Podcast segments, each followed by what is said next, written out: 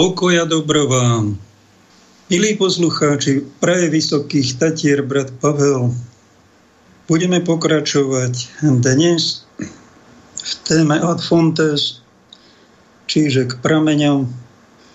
Poďme k prameňom našej svetej viery a bázne a toho správneho zmyslu života s podtextom si niečo povieme o profánnom a sakrálnom.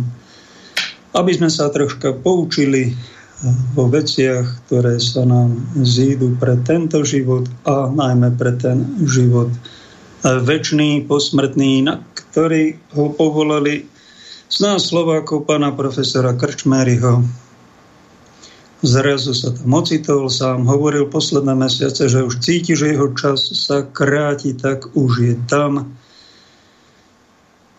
Ak budete chcieť, skomentujte slušným spôsobom poslednej štvrtej časti okolo tretej hodiny jeho úlohu, ktorú zohral počas pandémie, či vraj pandémie v slovenskom národe, ako jeden hlavný radca našej vlády a tej pandemickej komisie, či to zvládol, či v niečom zlyhal, či zapredaný, či bol Bohu verný.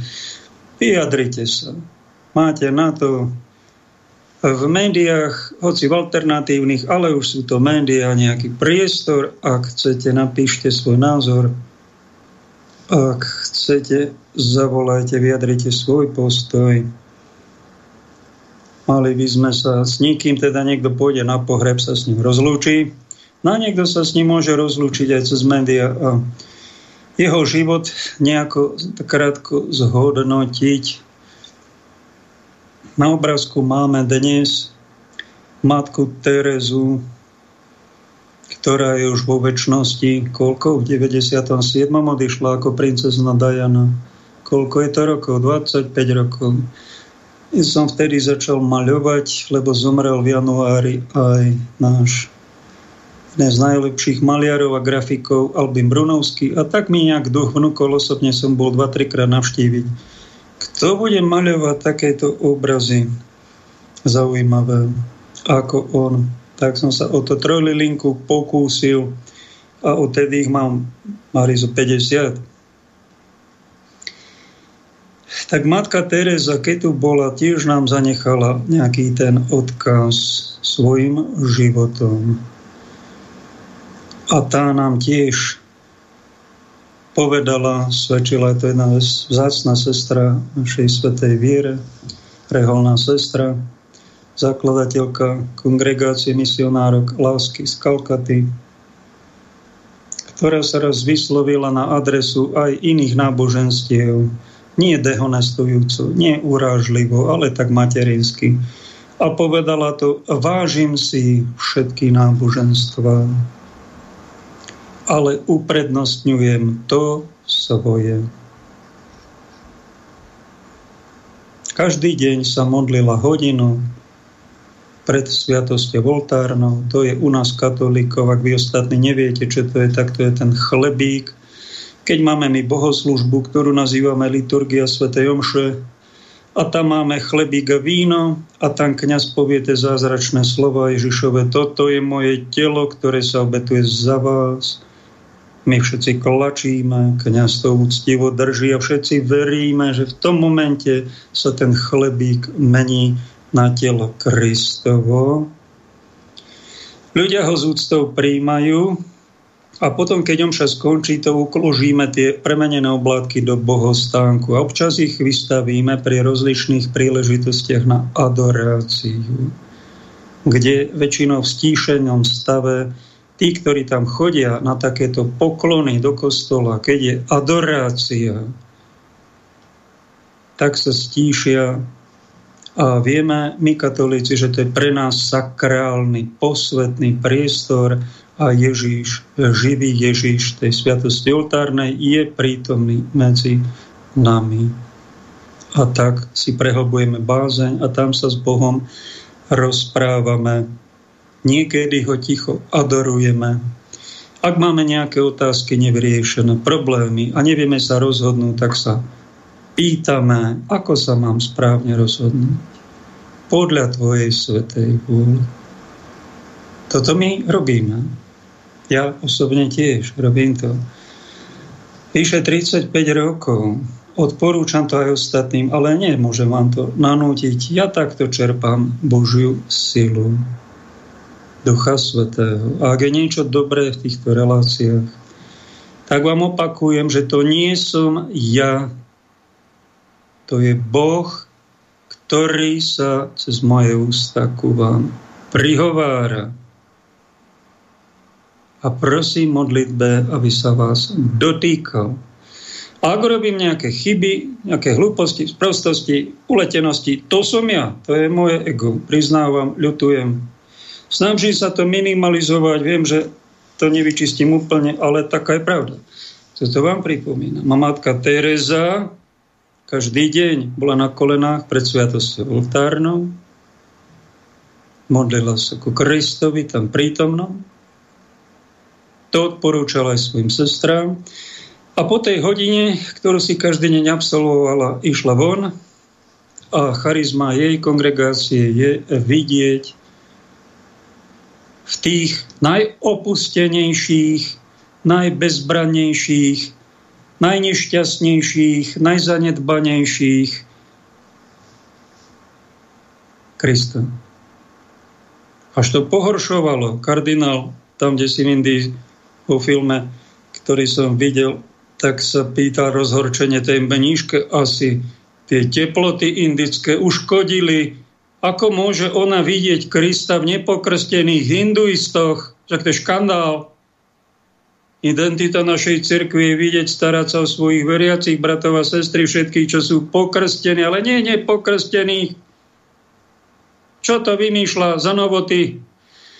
Opustila zaistený život, kde sa venovala bohatým. Bola tam učiteľka v nejakej inej reholi, ale pocítila po 19 rokoch, že má odtiaľ odísť.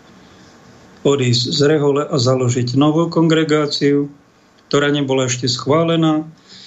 A keď opustila po nejakom roku čakania, jej to aj dovolili ako na ad experimentum, na skúšku odišla, tak boli reči o nej, že je vyskočená mníška, a vyhodili ho z rehole a, a chudera, ocitla sa meni na ulici.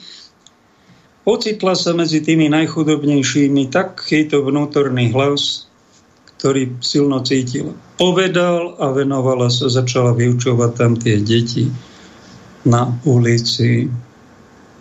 Ako učiteľka vedela po anglicky alebo nejaké základy hygieny, slušného správa. Takto začínala, osamela, sama Pridala sa ku nej nejaká ďalšia sestra, ktorá to pocítila. A ďalšie. A začalo sa to budovať a bolo potrebné prostriedky, nemala ich. Církev to nezasponzorovala, takýto experiment, ktorý bol ešte neoverený. Čo toto budeme podporovať, nech pán Boh si to pomôže sám. Tak išla za nejakým veľkým boháčom do Indie. A tak ho prosila, Prosím vás, páne, vy ste bohatí, ja by som niečo chcela vybudovať pre tieto vaše chudobné deti. Ja som z Európy, som katolíčka, mníška a mohli by ste mi dať, tak vy, dala ruky pre toho bohatého, mohli by ste mi dať niečo pre tie moje chudobné, teda aj vaše deti indické. A ten boháč jej napľul nenávistnú slinu do tých rúk. To máte, toto si zaslúžite. Vy, blahobytní Európania, čo vedete vojny? Poj, tak vám treba. Toto povedal. A čo matka Teresa, táto svetá žena? Jednu ruku dala ku svojmu srdcu a povedala, tak toto bolo pre mňa a tú druhou rokou a ja by som vás pekne prosila, aby ste mi dal niečo pre tie moje deti, ktoré mám teraz na zodpovednosť a nemám im čo dať jesť. Až sa mi tisnú slzy do očí, keď o tom rozprávam. Takto to povedal jeden kniaz na jedných duchovných cvičeniach, kde si pri Trenčine mal to z prvej ruky, si ho poznal osobne ten boháč tak sa ho to dotklo, že sa neurazila, že nemala ego ani píchu, nebola arogantná, ale bola hlboko pokorná, hlboko Božia. Tak sa tá Božia prítomnosť toho boháča dotkla, že to bol jej prvý sponzor a úplne zmenil postoj a videl, že pred ním není nejaká prašivá Európanka alebo nejaká zúfala katolíčka, ale je to svetá žena a on videl, že je v niečo z nej Boha a tak ho začal podporovať. Tak to začalo vraj jej dielo. V mnohých životopisoch je to zatajené a je to také veľmi hlboké. Keď som sa to dozvedel, asi aj preto, aby som vám o tom povedal, keď ho máme ako fotku na dnešnú reláciu. Chodila po tých rôznych kútoch tmavých Kalkaty a povedala, aj sestrám to povedala, našou úlohou v živote je zaniesť Boha a Božie svetlo tam, kde je stále tma, do tých posledných tmavých dier Kalkaty. To robte, modlite sa pred sviatosťou oltárnou, proste si od Ježiša silu, aby ste to dokázali a robte to s láskou, s úctou a s úsmevom.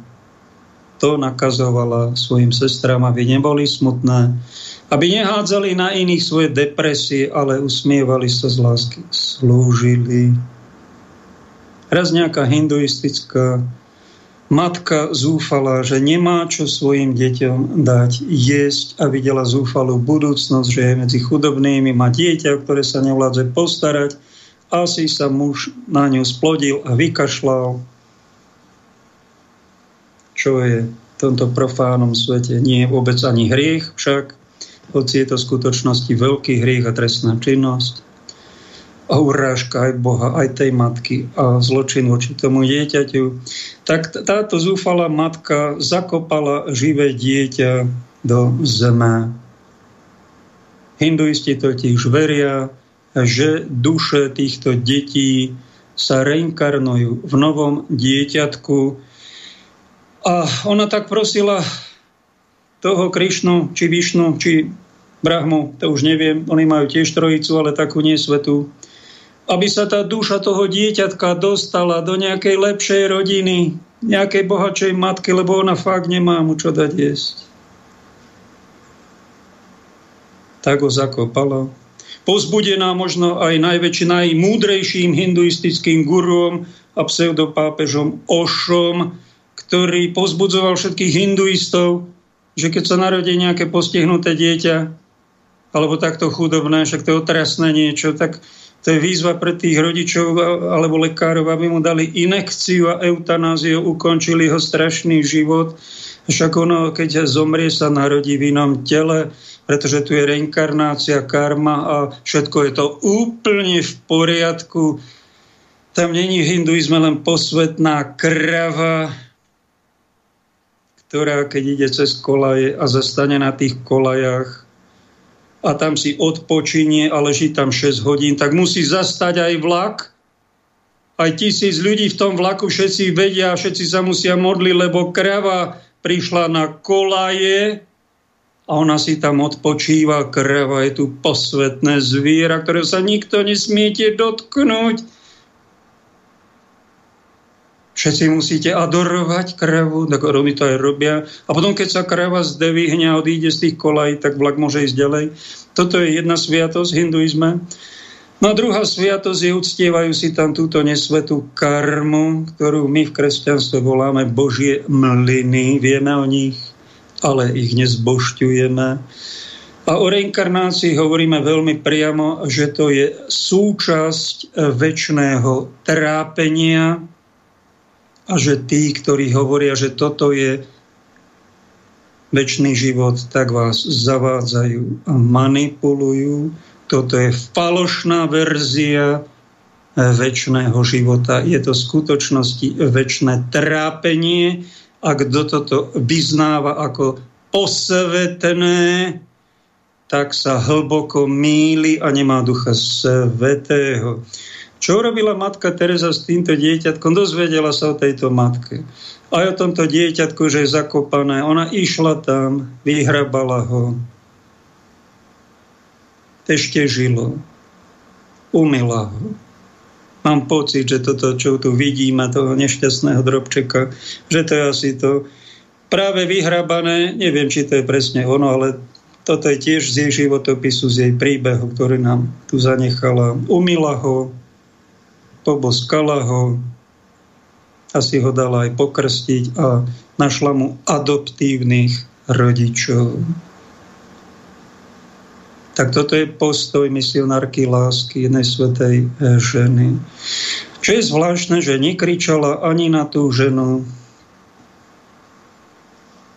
nerevala na tento zvlčilý nemravný systém bohatých a chudobných, kde bohatí bohatnú, chudobní chudobnejú, ale zachovala sa ako praktická žena, urobila, čo sa urobiť dá a odkázala do sveta, kde si na nejakej inej konferencii nepotracujte deti, ak ich nechcete, dajte ich mne. Ja ich príjmem, ja im nájdem adoptívnych rodičov. Dáte ich do dobrých rúk. Tak toto je posvetné v našom kresťanstve, v našej katolíckej viere u jednej z našich svetých sestier. Toto my sa snažme žiť, snažme sa to dať ako krásny katolícky, kresťanský ideál. Toto je, u nás, u nás je totiž život človeka niečo posvetné. Kto tak žije, kto tak robí, robí správne, uctieva si nielen Boha, nielen krásne, verne slúži Ježišovi, uctieva si nebeského Otca, ale aj dáva krásny príklad a skutočne pomáha ľuďom, ktorí sú v nejakej núci. Napríklad aj v takejto matke. Zúfalej aj tomuto ešte zúfalejšiemu drobcovi, dieťatku. Toto je správny postoj a toto je jedna z tých posvetných hodnovod, ktoré my v kresťanstve máme. Mám tu nejaký čas, tak vám o tom vysielam, pretože mňa samého to dojíma. Každého jedného normálneho človeka, najmä ženu, ktorá sa toto dozvie, tak sa to hlboko dotkne tá hlboká a krásna, obdivuhodná ľudskosť. No a to, čo je v profánom svete, v pohanskom, neveriacom, liberálnom svete normálne, ako potratiť dieťa a nemať z toho výčitky a ideme ďalej, poďme, si, e, poďme sa zabávať, kde si, tak to je u nás už znesvetenie to je niečo hriešné, to je niečo, čo je Bohu odporné, čo vôbec není za dobrý príklad. Ak sa niečo takéto sprofanizované, už eticky podchladené dostane do cirkvi, že napríklad nejaká žena čaká nechcené dieťa, no a čo robí? Naplaší sa a po rade so svojou, neviem, kým kamarátkou to dá potratiť, no a, dru- a druhý otec jej poradí, aby sa dala vyspovedať a problém je vyriešený. Aj toto sa deje v cirkvi. Je najposvetnejšej organizácie Matke cirkvi, tej katolíckej, ale to už není sakrálne. To už není ideál, to už je niečo hriešne, to aj my sme sprofanizovaní, my, ktorí by sme mali byť dobrým príkladom a mali by sme byť svetou nevestou Ježiša Krista, pravého ženícha, tak aj my podliezame latku, a robíme niečo, čo sa nemá. Dávame zlý príklad, dávame pohoršenie. A to už je správne. A na to tu máme protestantov a všetkých kritikov cirkvy, aby nás poriadne prepleskli a urobili nám hambu. Čo to vy robíte? Vy, ktorí nám máte byť vzorom. Vy toto robíte? A my máme povinnosť sa hambiť aj za tých, čo sa nehambia a robiť pokáne aj za tých, ktorí ho nečinia, pretože aj my sme není. Sám Ježiš nám to povedal, podobenstvo o desiatich panách. Polovica z kresťanov neberie vôbec vážne svetú vieru. A to, čo máme vo Svetej Cirkvi a v kresťanstve ako posvetné, aj my sme sprofanizovaní a my sa pochabíme a už neviestkárčime.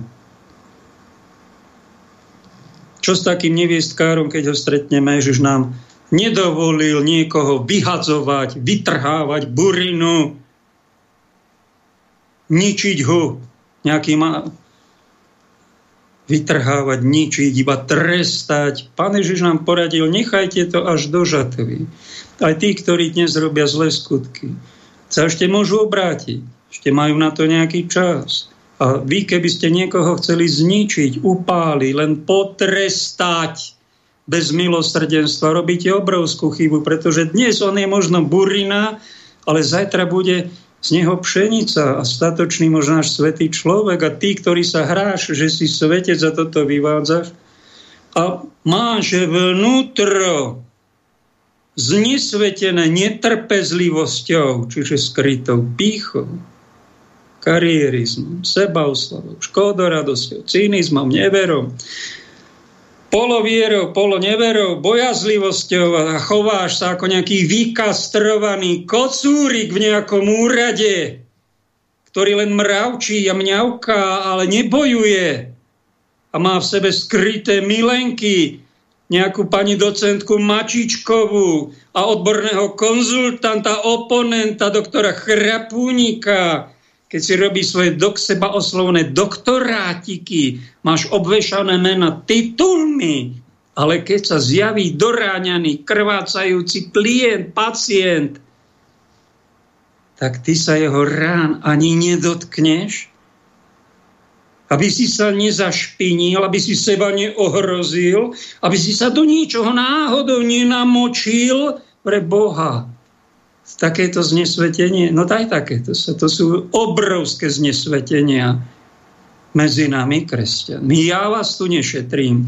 A svetou nemilosrdnosťou diagnostikujem tieto naše ohavnosti. Alebo toto sú ešte poloohavnosti, čo spomínam. Ohavnosť je, že robíme zlo, a nepovieme za to prepáč, ublížime druhému, vydlabeme sa na niekoho, alebo nejaký muž splodí nejaké dieťa a vydlabe sa na to vlastné dieťa aj na tú jeho matku, lebo sa s ňou nedohodol. To chrapunstvo. Veľké znesvetenia aj u nás. A mali by sme to začať nejako nevytrhávať, ale pomenúvať, varovať, napomínať snažiť sa to liečiť. Také všelijaké znesvetenia, ako bolo nedávno v mojej rodnej prievidzi, že kto si prišiel do kostola svätej Terezie na zapotvočkoch a tam ten kostol znesvetil, alebo niekto išiel na židovský cintorín, na židov nenávidí, tak tam poválal náhrobky, alebo iný Bratislave znesvetil pamätník na Slavíne. To sa stáva, tak sa rožka sa pohoršíme. Dobre to je medializovať. Aj to minimalizovať, tie vonkajšie veci v tom profánom svete, aj ten má niečo také posvetné, len musíme dávať pozor všetci, aby sme neochoreli tou diabolskou a najstrašnejšou duchovnou diagnózou. Viete, aká je tá diagnóza? Sú veľa tých diagnóz aj v psychiatrii, aj v medicíne, aj u nás v teológii. Ale asi najstrašnejšia, keď som rozmýšľal, je, znie takto, už mu nič nie je sveté. Už je tak zdemolovaný, vytunalovaný, tak došahaný temnými silami, že mu nič nie je sveté, tak podať by sme takéto niečo v sebe nemali úplne to sebe očisťovali. Aj tento adventný čas máme na to, aby sa troška stíšili a venovali sa tomu, čo ozaj svete je v nás samých, v našom okolí a my sme tiež máme byť troška aj svetí. My sme neskončili uh, s takou uh, sakrálnou anorexiou, že sme boli na ku sviatosti minulom tisíc ročí posledne alebo kostole, to pozor na to, lebo to prináša tiež silné podchladenie, silné znesvetenie. Z profáneho sveta ma inšpirovala taká hláška století. Pán, prosím pána, technik, pustíme si ho na záver tejto časti a potom pieseň. Při sledování vnějšího světa se ti stane jediné. Že bordel vnějšího světa natáhneš do svého vnitřního.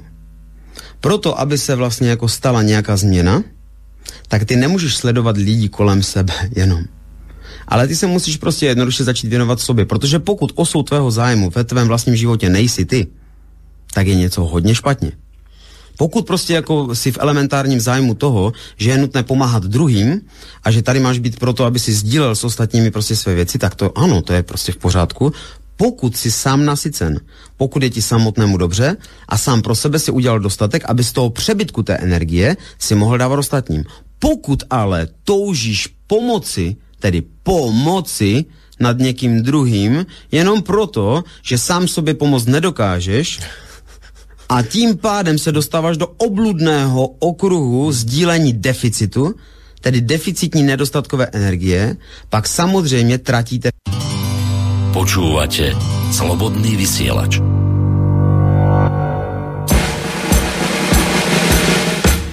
Najviac závidím väčším smoliarom, ktorým ujde cieľ, keď sú práve v ňom, ktorým zhorí dom, uschne každý strom, hej tým. Smoliar skúša vždy všetko od znova, život nie je preň hudba bálová, ale smoliar vždy si úsmev zachová. Pozri, patrím k tým väčším smoliarom, ktorým ujde cieľ, keď sú práve v ňom, ktorým zhorí dom, uschne každý strom, som zdých. So mnou môžeš vždy zažiť trápny šok. Ja hneď ustúpim, keď sa zjaví sok Ale nemávam čas vôbec na smútok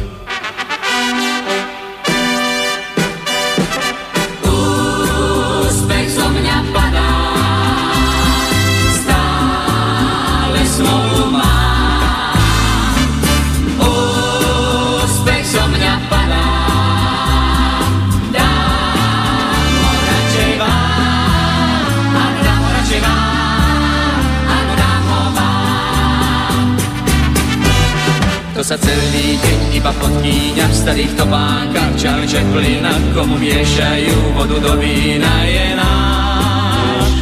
Smoliar skúša vždy všetko od znova Život nie je preň hudba bálová Ale smoliar vždy si úsmev zachová.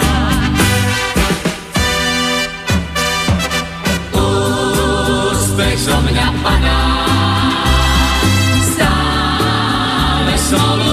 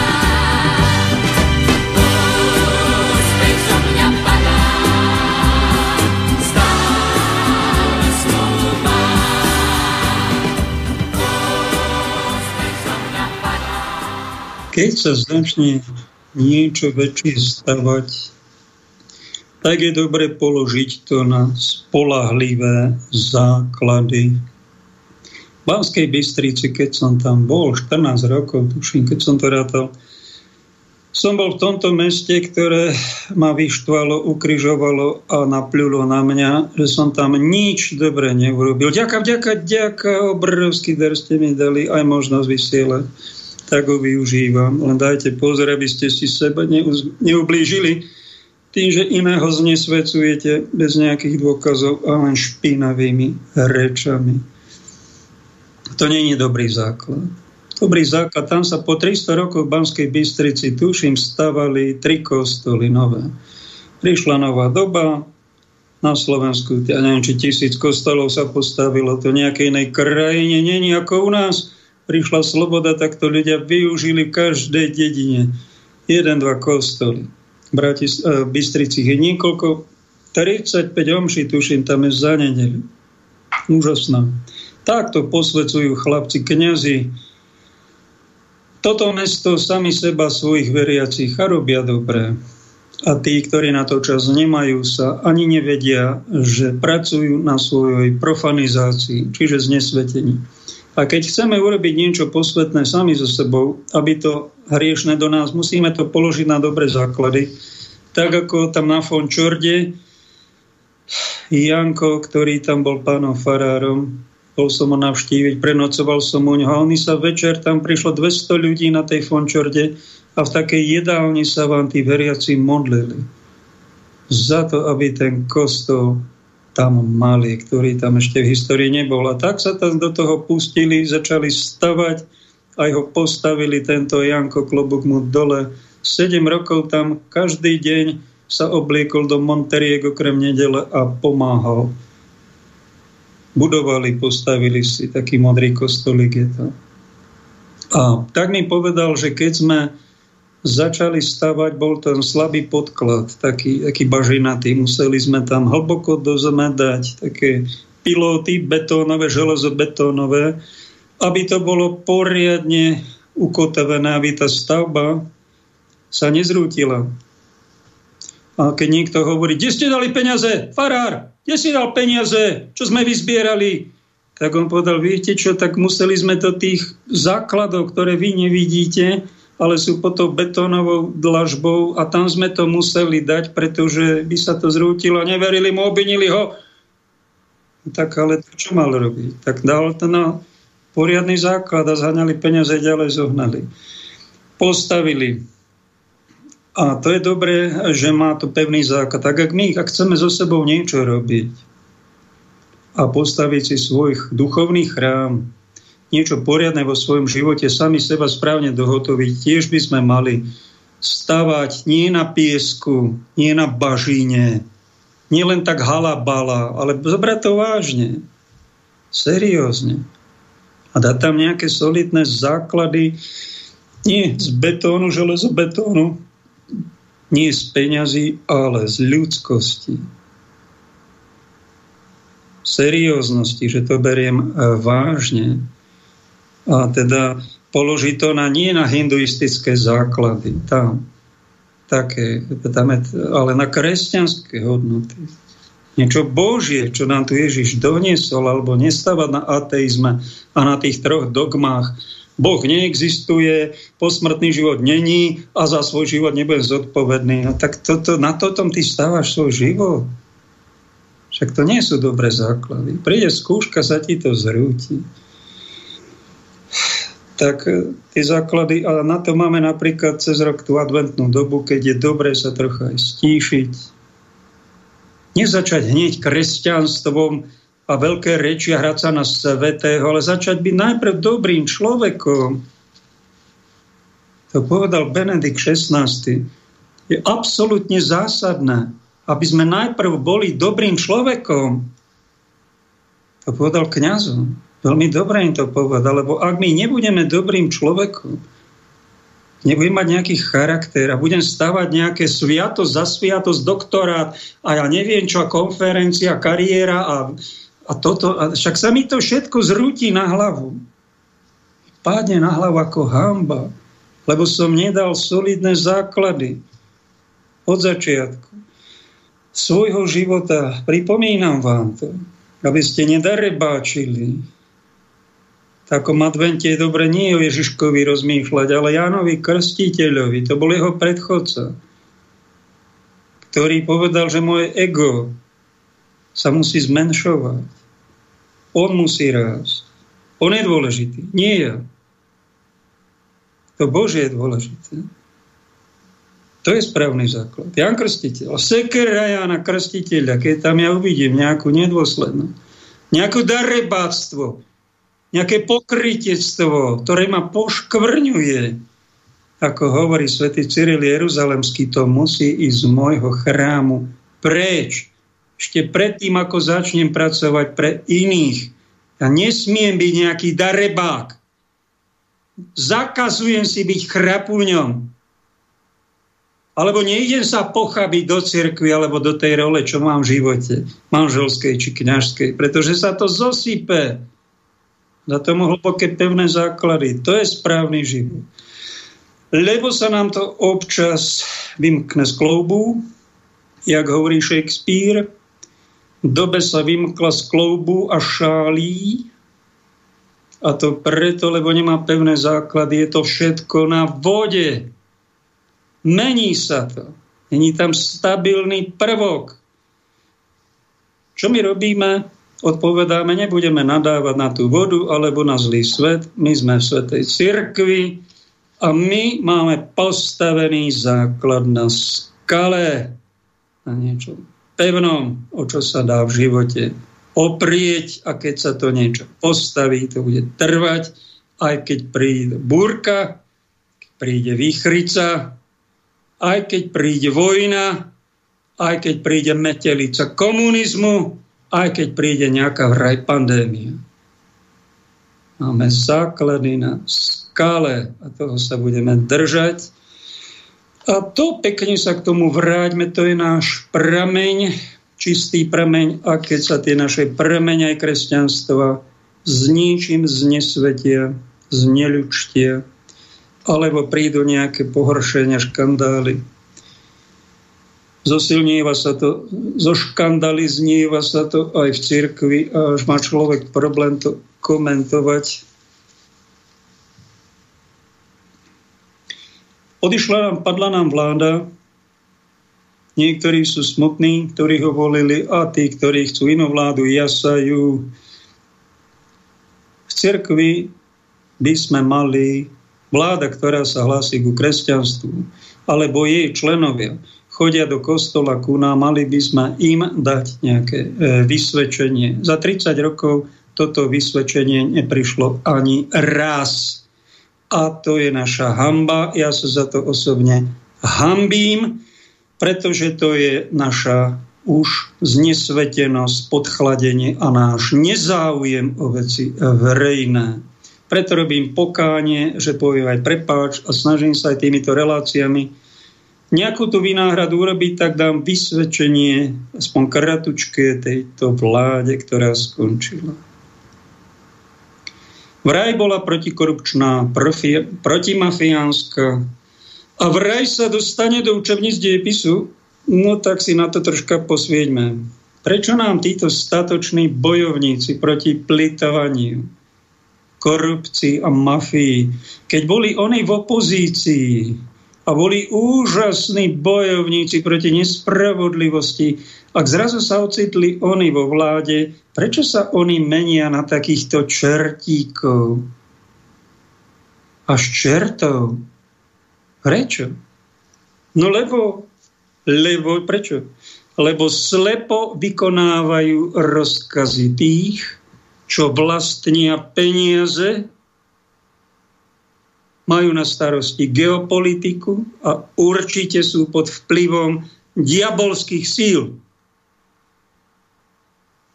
Svetové ekonomické fórum dalo jednu vetu, Ježiš je originálna fake news. To stačí na to, aby o sebe povedali, komu slúžia. A my týchto poslúchame na slovo. No áno, to urobila naša vláda. Potom tak aj dopadlo. Nik ich varovne z cirkevných lídrov prorocky nenapomína. Strácajú postupne kontakt s realitou. Prehadzujú si milióny medzi sebou a miliardy eur tam hore zbytočnosti miesto riešenia problémov bežných ľudí a umelo im komplikujú život – zabúdajú, ako cynicky slepí jedinci na milión chudobných po svojom vlastnom národe, okradnutých o ľudské práva. Mnohí sú z nich hladní, uzimení, väčšina z nich vystrašení mediálmi a dezorientovaných tam dole. Ich to nezaujíma. A to je tragédia tejto vlády, ktorá padla. Aj pred nimi boli podobné prípady ale nie až tak vypukle, ako táto posledná. Ex-vláda, ktorá nadštandardne rozdúchavala a cirkusansky manažovala falošnú pandémiu, zatvárala kostoly pred veriacimi, klamala číslami, nanocovala škodlivé vaxy, zastrašovala, protiústavne škodoradosne už vypínala weby, aj opozičných odborníkov, čo bol zločin, keď je teda pandémia strašidelná, ktorá veľmi trápne začala, veľmi divne a veľmi trápne aj, aj vraj vojnou Rusku, Ruskou skončila. Príliš často mediálne vypúšťala antimafiánske veľkohesla, hyperaktívne pozorovala neprimeranými pokutami a vrajopatreniami, plitvala na zbytočné testy, vraj miliardu eur. Pre Boha! Všetci by dostali celý rok zadarmo najesť mali by zakúrené za to, za 30 miliard korún. Oni to dali na testy, ktoré to nebolo treba, ktoré nie sú spolahlivé. Podporovala škandaloznú lotériu a čo je najstrašnejšie, zapojila nás do vojny, hoci nepriamo, ale zapojila spom sympatiami či nejakou vraj podporou do vojny voči Ruskej federácii a podporuje samovražedný vojnoštvářský banderovský režim u našich východných susedov a iba negativizovala Rusku federáciu. To je niečo katastrofálne diplomácii a nejakých medzištátnych vzťahoch. Kedy nám Rusko mnohom pomohlo a my takto na ňo odovzdávala ako mocou sfetovaná náš slovenský národ nadnárodným finančným gigamafiám. A ideme bojovať proti tejto našej mafíke, ale gigamafii s tou spolupracujú. Ja, ja, takto sme dopadli. Hurá. Či hurá? Predlžovať, vážená vláda, čo ste skončila, skončil tam posledný kríž, a to zahlásil, skoro ma šľak trafil. Vraj kresťan katolík ten cynicky zahlásil, že odchod do dôchodku pre starším občanom Slovákom sa bude zase len predlžovať. Pre Boha! Vy 63-ročných ľudí, čo 40 rokov odrobili, vy ešte naháňate do tejto besnej doby? Keď priemerný vek je tu 70 rokov, vy nedáte pokoj ani 10 rokov pokojného života. Sa nehambíte. Polovica mladých nemá vhodnú prácu. Mnohí z nich, a nielen mladých, ale aj strednej veku, pracujú nedôstojne ako preťažení otroci. Pol milióna Slovákov už nemá ani pracovné návyky. A vy naháňate ľudí, čo, tu, čo sa tu zodierali 4-10 ročia ešte do robot, vy sa nehambíte. Raz sa hambiť budete sa ocitnete pred Božím tribunálom a toto vám pripomenie. Ste nerobili za to žiadnu nápravu. Toto nemá veru obdobu v našich dejinách a dostane sa aj do učebníc dejepisu. Škoda, že ako odstrašujúci príklad. Vláda urobila niečo dobré a nie som idiot ktorý vám tu bude ponúkať čierno-biele videnie sveta. Oni pozatvárali aj nejakých tých mafiánikov, toxických štátnych exúradníkov, čo zneužívali moc, peniaze. Klobúk im za to dole. Aj to, že ste dali 200 eur na dieťa od nového roku a nejaký príspevok. Klobúk vám dolu. Len toto si už nikto kvôli tým obrovským neprávostiam a ešte možno ďalšie veci a neseba reflexia, diletantizme, to si už ľudia ani nebudú všímať. To je škoda. Sám bol preto odchádzate. A občania si z vás robia primeraný a nie veru nespravodlivý posmech. Tie psychiatrické tlaky, ktoré nám tu robí Svetové ekonomické fórum, ktoré tu prehlásilo, že Ježiš je fake news. Originál fake news. Sú to diabli. Kto sa im nepostaví, kto ich nekarhá, to pred nimi nevaruje. Ako americký biskup Joe Strickland z Texasu. Všetci kresťania by sa mali dať na odpor tejto vraj vláde, týchto nadnárodných pracháčov. Beda im, hambe skončia. A kto ich poslúcha, premení svoj národ na jednu veľkú psychiatriu. To sa tu udialo. Pán psychiatr Max Kašparu, tak nás troška preliečte, povedzte nám, ako tu prežiť tejto dobe. Dáme si ďalšiu druhú kašku. Řekni mi, kdy se prostě stává uh, z vlastně z hezkých myšlenek fanatismus, aniž bychom si toho třeba všimli, všimli. že už podléháme tomu fanatismu? Já bych se držel toho případu těch ekologů. Eh, oni stále hovoří o čistotě vzduchu, čistotě vody, čistotě polí, půdy, čistotě lesu. A já jsem od nich ještě nikdy neslyšel, že by mluvili o ekologii čistého srdce. E, to jako by neexistovalo. A člověk, který nemá čisté srdce, tak může se stát fanatikem. Protože to srdce vždycky u každého člověka musí být něčem naplněno.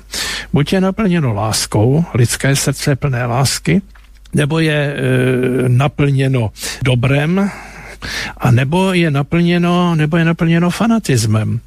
Protože e, takhle uvědomíme si, že e, filozofie je otevřený systém, do kterého může vstoupit jakákoliv myšlenka a ta filozofie ji unese. Jo? Čili tam se nemusíme obávat. Kdežto proti té filozofii stojí ideologie.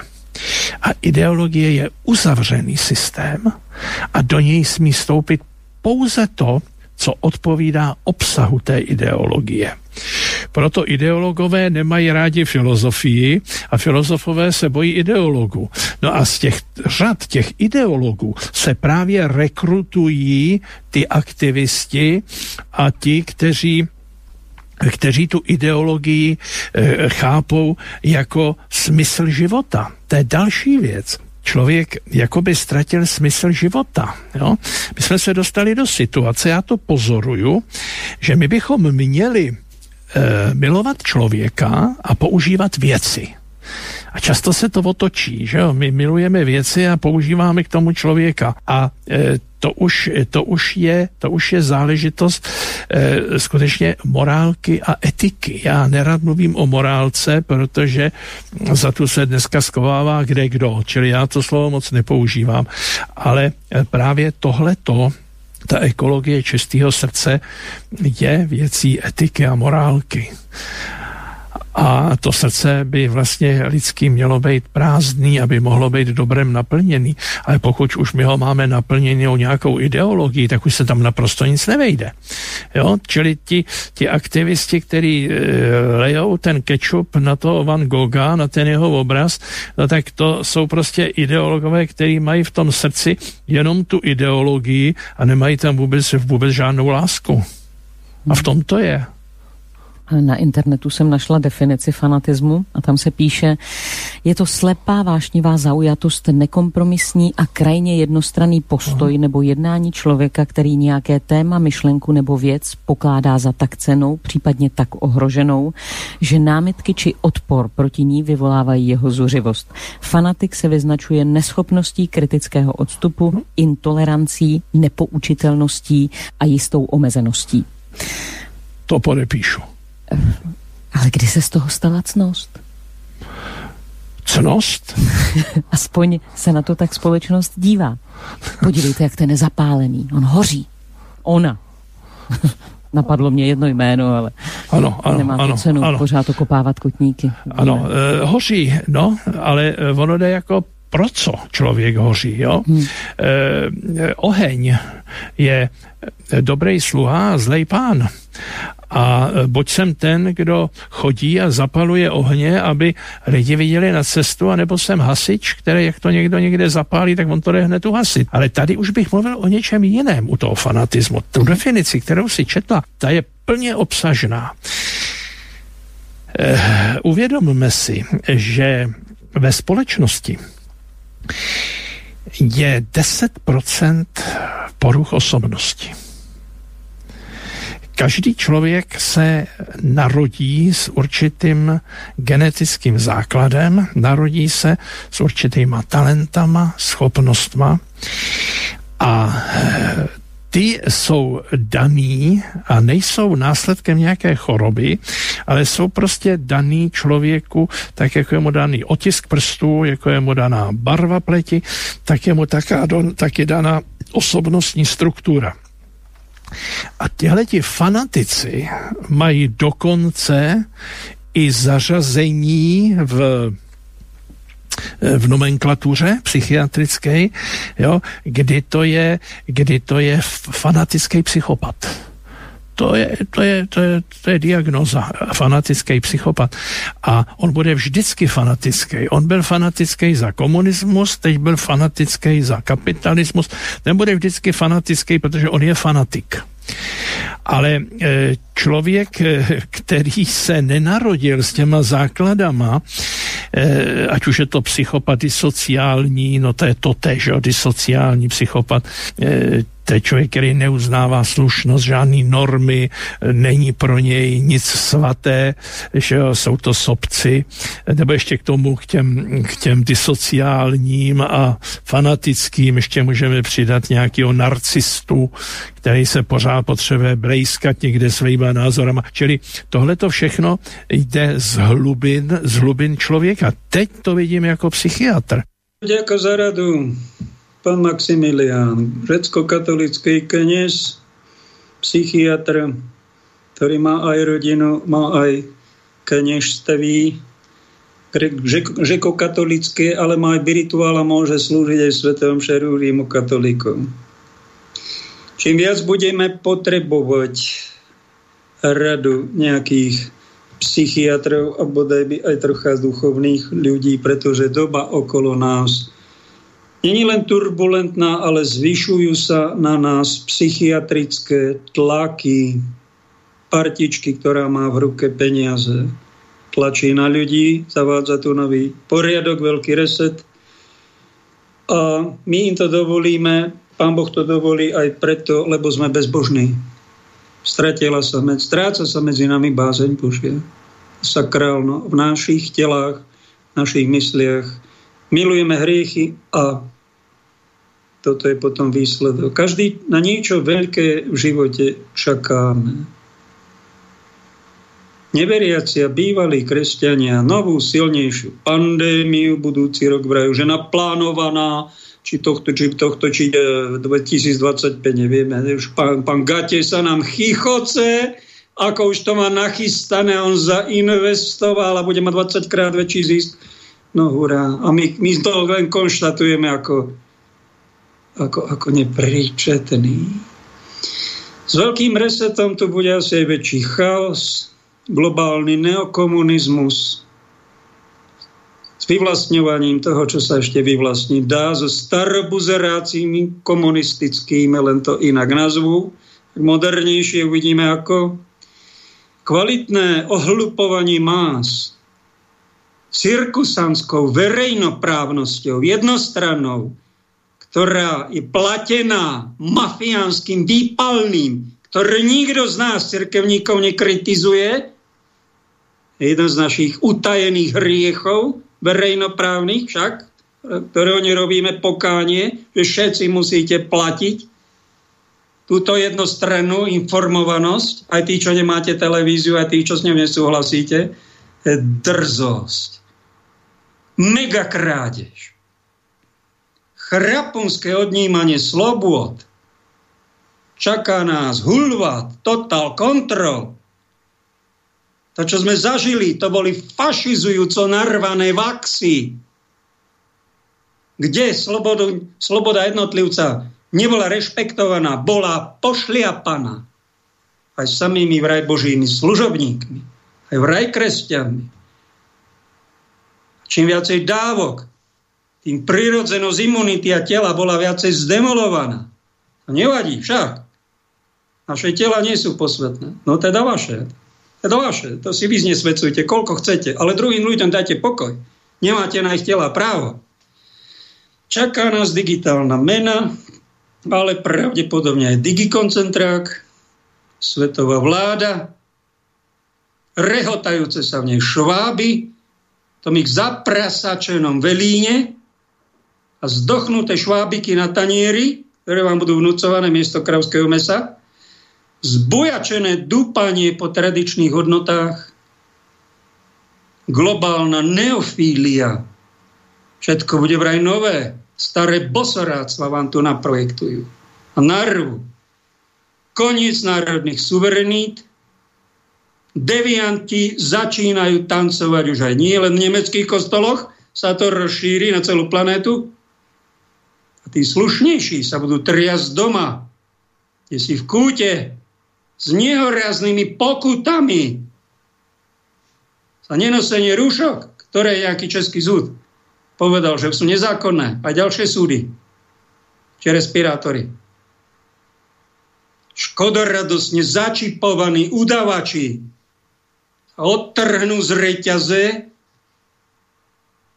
a budú mať všetky výhody. No a tí ostatní, ktorí budú udávať, čo? Čakajú detenčné tábory, pre tých statočnejších protestujúcich proti tým psychiatrofilným opatreniam. Nezabudnú oni určite na babu Vangu, teda tí inak veriaci, čo nám na rok 2023 predpovedalo, že nás začnú už konečne obťažovať dlho očakávaní mimozemšťania, kto vie, z ktorého elitného bunkra sa oni vykotia vesmíru asi neprídu. To budú takíto falošní. Nezabudnite to zbaštiť aj z navijákov. To cirkus celoplanetárny, dopredu nachystaný elitami. A Zemraj bude už tak šibnutá, že bude musieť zmeniť aj obežnú dráhu a prídu tu krízy klimatické a tak ďalej. Tak, tak nejak toto čakajú, toto veľké, tí inak veriaci, no a my, kristovci, v krátke čo? Sestra Emanuela z Medžugoria nám, nám to zhrnula takto do pár viet. Pripravte sa, že príde svetlá budúcnosť, čas neuveriteľného pokoja a milosti, ktoré nám Boh skrze Panu Máriu pripravuje. Skúška utrpenie sa skončí a jej nepoškvrnené srdce zvíťazí. Ale z celého srdca ťa prosím, odpusti hriech. Nechaj hriech, opusti ho a zostaň Božom milosrdenstve a Božej ochrane. Výkričník. To je taká rada pre tých, ktorí sa chcú posvedcovať. No a ten, tá spoločenská diagnostika predtým, tak to je pre tých, čo chcú byť teda v stave znesvetenosti. Tí to nebudú mať ľahké. Treba s nimi súcitiť a pomôcť im, ak sa to ešte nejak pomôcť dá. Amen. Dáme pesničku a pôjdeme do druhej časti, v ktorej sa môžete vyjadriť mailom, telefonátom aj vy. Dej Bože môj, dej mi dobře žít, postavit dům dobrou ženu mít a přátel pár mohl bys mi dát do srdce mít. To snad smím si přát.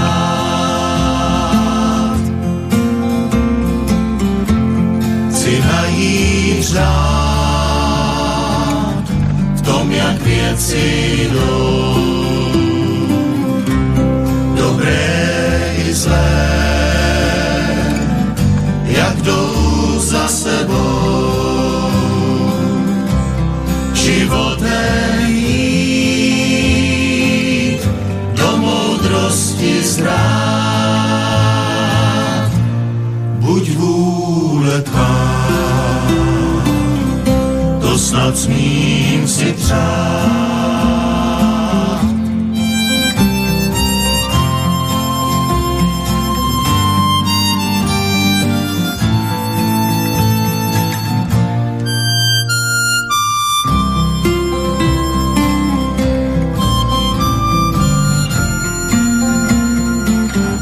Dej Bože můj,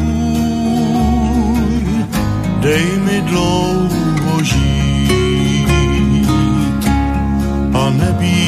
sám.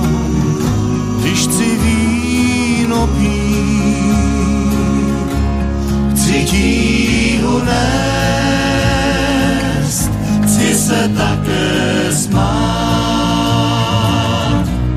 Buď vůle tvá,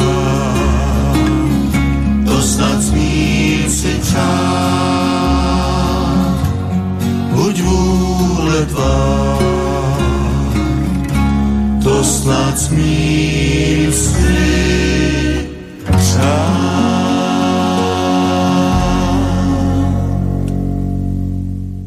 Plavci veľmi krásne sa modlia svojou hudobnou tvorbou, ako je táto pieseň. Pekne ďakujem tento týždeň pani Evke, Jánovi, Richardovi a Štefány za podporu mojej práce v alternatívnych médiách, ale aj na Facebooku napríklad, kde mám poradne pod svojím menom Pavel Pakoš, alebo na stránke umeniežiť.eu. Richard, ktorý e, ten mi napísal, to bol asi on, čo napísal aj tento pozdrav. Ahoj, Pali, opatrne s tým príspevkom na dieťa, 200 eur. Reálne to bolo tak, že ja mám dve deti a dostal som 200 eur dokopy. A to ešte musíš odrátať 54 eur, čo dostávam každý mesiac. Takže reálne som dostal 146 eur. Podľa Matovičovho billboardu, kde píše 200 ečiek na dieťa, splnili sme, som mal už dostať 200 plus 200 plus 54 454 eur. S pozdravom, Richard. Ten, toto, čo urobilo táto odchádzajúca vláda, praj to bude od nového roku. Tak mi to kto si, ja sám deti nemám, tak neviem, ako to je, ale počul som, že to má, vláda padla, že to bolo nastavené od nového roku 2023 a to je dobré. To už malo byť dávno, to keď tu niekto dostával nejaký príspevok na dieťa 20 eur, 50 eur, to je málo, však to, to, to sa nehodí. To, že 200 eur bodaj by tomu všetci žehnáme, prajeme, tlieskame. Hlavne tí, ktorí sú rodičia. A je to nejak podmienené, že niekto musí chodiť do roboty, až potom dostane ten nejaký príspevok 140 eur a ostatní dostanú len na dieťa 60. Tak nejako som to počul. Upresníme to, ale ďakaj za tvoje svedectvo a bodaj by vám to prišlo. Len to, že vláda, čo som vymenoval, čo urobila, alebo lepšie povedané, čo neurobila, nepostavila sa globálnej mafii nejako rozumne. Ono sa to nedá, že ho poraziť, nejaká malá krajinka. To porazí len nebo, ale môžeme odolávať. Ako pán Orbán, ktorý navrhol aj zrušenie rozpustenie Európskeho parlamentu, ak bude likvidovať štáty, ako je Maďarsko. Dobrý nápad. Takto nejako rozumne, ako on sa postaviť proti tomu, lebo oni, títo naši papaláši vo vláde, vykonávali rozkazy, čo dostali z centra a to je ich tragédia, ich osobná tragédia. Ak sa niekto z nich choval ako psychiatrický pacient, to bolo preto, lebo tam hore to sú nejakí poloblázni, ktorí diktujú geopolitiku. Kto to nevie, o čom rozprávam, je to ťažký infantil, ktorý by sa miesto toho, aby bol v nejakej funkcii, mal kde si schovať, aby ho nikto radšej nevidel. Lebo sám sa tak strapní, tak na obrovské, tak obrovské hriechy mu raz budú našité. Sa z toho nevy. Nevykeca. A ešte čo ma napadlo, vláda urobila chybu, alebo tie vlády, ktoré sú tu, boli 30, koľko, budeme mať 33 rokov od Slovenskej republiky, teraz 1. januára, za chvíľu, za týždeň. Tak, či za koľko, za 9 dní, kto dobre rátam. Tie vlády nedali dôraz na to a zabíjame si tu nenarodené deti. To sú vraždy. Biskupy v tomto mali klobúk im dolu, im to za tých 30, skoro 3 rokov, to ja neviem, 10 razy vážne pripomínali aj poslancom, že kto podporuje potratené deti a túto agendu, tak robí satanizmus. a je exkomunikovaný z katolíckej církvy. Oni to nechcú počuť, vyhýbajú sa tomu a myslia si, že sme starodávni idioti, nejakí takí, čo nepatria do tejto doby. Ale stále im to treba pripomínať. Ľudský život je posvetný, vážený. A keď vy tomu nerozumiete, tak zoberte si taký príklad matky, občas sa to stane bodaj by sa to nestalo, ale stane sa to. Desi som to v televízii videl, matka odhodila svoje narodené dieťa, v kontajneri ho desi našli. Dostala, hrozí jej, neviem ako skončilo vyšetrovanie, hrozí jej 6 rokov väzenia za trestný čin zabitia dieťaťa vlastného. To isté dieťa, keď to robí pol roka predtým, kde si v tichosti tam na potratovej klinike. To, to, je, to je ľudské právo. To je ľudské právo. Vraj. V skutočnosti je to ľudské nadprávo. My, kresťania, my takéto právo nemáme. Ak je to ľudské nadprávo, no tak to je ale už nesvetenie tej matky. My, kresťania, na takéto veci právo nemáme ľudské. Toto je naša sakrálna viera tu si pekne zachovávame a dávame tento ľudský život, ktorý vy, nie ste vy pokrytci, že takúto matku, ktorá do kontajnera odhodí narodené dieťa, nevie čo s ním, tak dáte 6 rokov basy a také, čo potratí predtým, tak to necháte tak a že to je všetko v poriadku a nikto to nevyšetruje. Generálny prokurátor ide na obed a usmieva sa, všetko je v poriadku. Všetky tieto zločiny proti vraždám nenarodených detí nie len, že vám prišli na poslednom súde, neviem, či sa z toho dá nejako e, vymotať a nejakými pokáničkom, nejakým teatrálnym, ktoré to v podstate schvaluje, či sa vy nepremeníte na démonov za toto? Raz, či vám toto nebude pri... A to je o tom potom, to bude neskôr, ale tu na svete v politike je potom všetko prekliaté. Zdravotníctvo je prekliaté a preto je tam tak obrovská korupcia, preto to. Lebo je tam nepožehnaný. Ak vám to nikto nehovorí, tak bol som v nemocnici 9 rokov ako kaplán, tak som to tam vycítil. Tak vám to hovorím. A to ostatné, čo tam je veľmi zle, má takúto príčinu. Preto je geopoli- naša politika ako prekliatá, je to psychiatria, krajina nepožehnaná, zdravotníctvo rozvrátené. Preto to. Toto by mali povedať slušným, kultivovaným spôsobom tí poslanci, ktorí keď sú v parlamente, dávajú to ako pred návrh zákona, aby sa to nejako inak nastavilo, mali by to takto im nejako argumentačne odprezentovať a nie urobiť ako jeden z našich poslancov, ktorí nie v tejto vláde, ale v tej niektorých z predchádzajúcich návrhov dali to do pléna a riešilo sa to, že žena, ktorá urobí potrat, tak 25 rokov basa. No tak to je už taliba, to je extrémizmus. To je inkvizitorstvo, to je až neľudské, pretože také hriechy sú, robia sa a teraz tá matka s dvoma deťmi, čo tretie dieťa potratí, vy ho chcete dať, pán poslanec. Vy ho chcete dať do basy na 25 rokov a tú rodinu rozvrátiť, to je chyba. To nerobte. Nejak inak to premyslíte. Trocha ľudskosti. Trocha milosrdenstva do toho dajme. Takto, takto sa to nemá. Drahý kňaz Pavel, ďalšia otázka. Veselé Vianoce od Tomáša a Heidi z Kanady. Počúvaj ma v takej diaľke. Aj Karol mi poslal z Kanady nejaký príspevok. Tam drevo spracováva na takom obrovskom bagre, čiže riave s takou obrovskou čo to je taká, taká páka, ktorý za dve sekundy odreže strom a položí ho. Takto to tam robí. Ďakujeme vám za všetky vaše úžasné relácie v roku 2022. Minulý týždeň ste vyzvali našich, vašich poslucháčov, aby okomentovali niečo, čo sa ich z vášho rozprávania dotklo.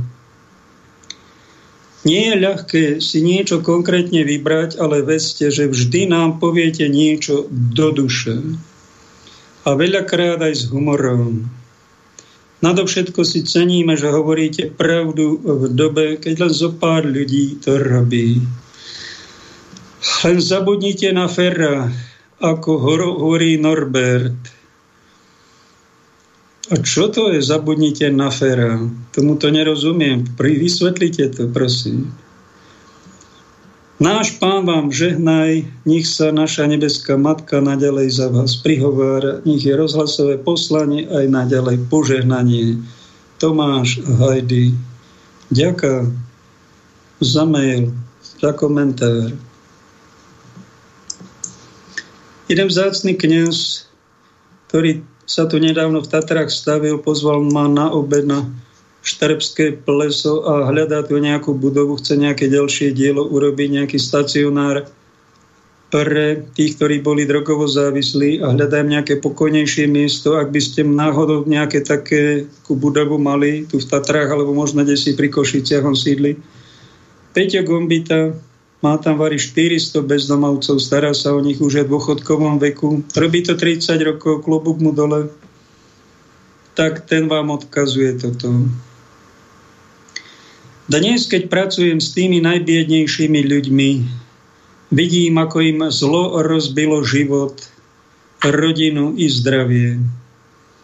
A vidím, že keď takýto rozbitý človek pozve do svojho života Boha, tak sa mu život postupne mení a uzdravuje.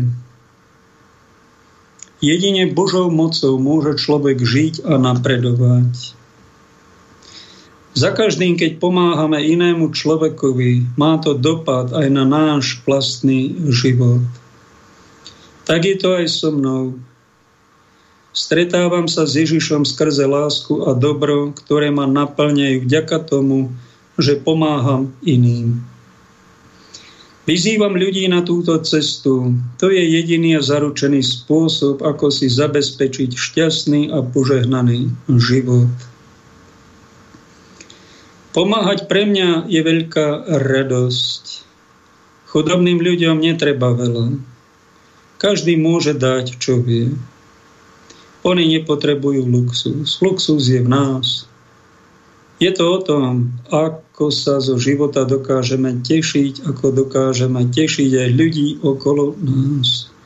Kniaz Peter veľmi krásne, statočne sa tam drží. Bol som ho tam osobne niekoľkokrát v Bernátovciach navštíviť.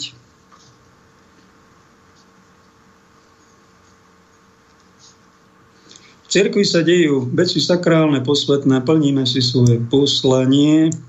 A čím lepšie si niekto toto poslanie plní, tak tým bude mať aj takých, ktorí mu budú zavidieť, alebo neznesú, že má, tak neznesú, že má väčší úspech a oni, oni niečo darebáčia a toho druhého nejako nechápu začnú prenasledovať takéto útoky od nejakého profánneho, znesveteného sveta, tzv. neveriacich, bezbožníkov, inak veriacich. To je také normálne. S tým človek ráta a už sa preto ani nevzrušujeme, ani neurážame, ale máme taký súcit, snád nadhľad. Čo nás vyruší v Božej službe je, že stretáme medzi nami bratov či sestry, ktoré sú s nami v cirkvách, s nimi navštevujeme chrámy, k sviatosti príjmame, počúvame Božie slovo, kopu dobré robíme. A oni z hoviakého dôvodu niekedy sa pustia do nás a niekedy majú záujem nás. Z toho miesta, z tej práce, čo robíme, odstaviť.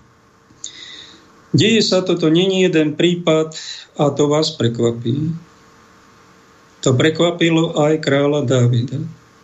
Že niekto takto na ňo zautočil z jeho vlastných priateľov, ktorým v dome Božom sme spolu išli v sprievode a ty si sa do mňa pustil, ty, čo si mne roveň, čo si mi bol priateľ, kamarát, kolega, spoluveriaci službe Bože a ty ma nenávidíš. Je to niekedy zvláštne, že to Pán Boh dopustí, je to taká skúška a toto nás prekvapí.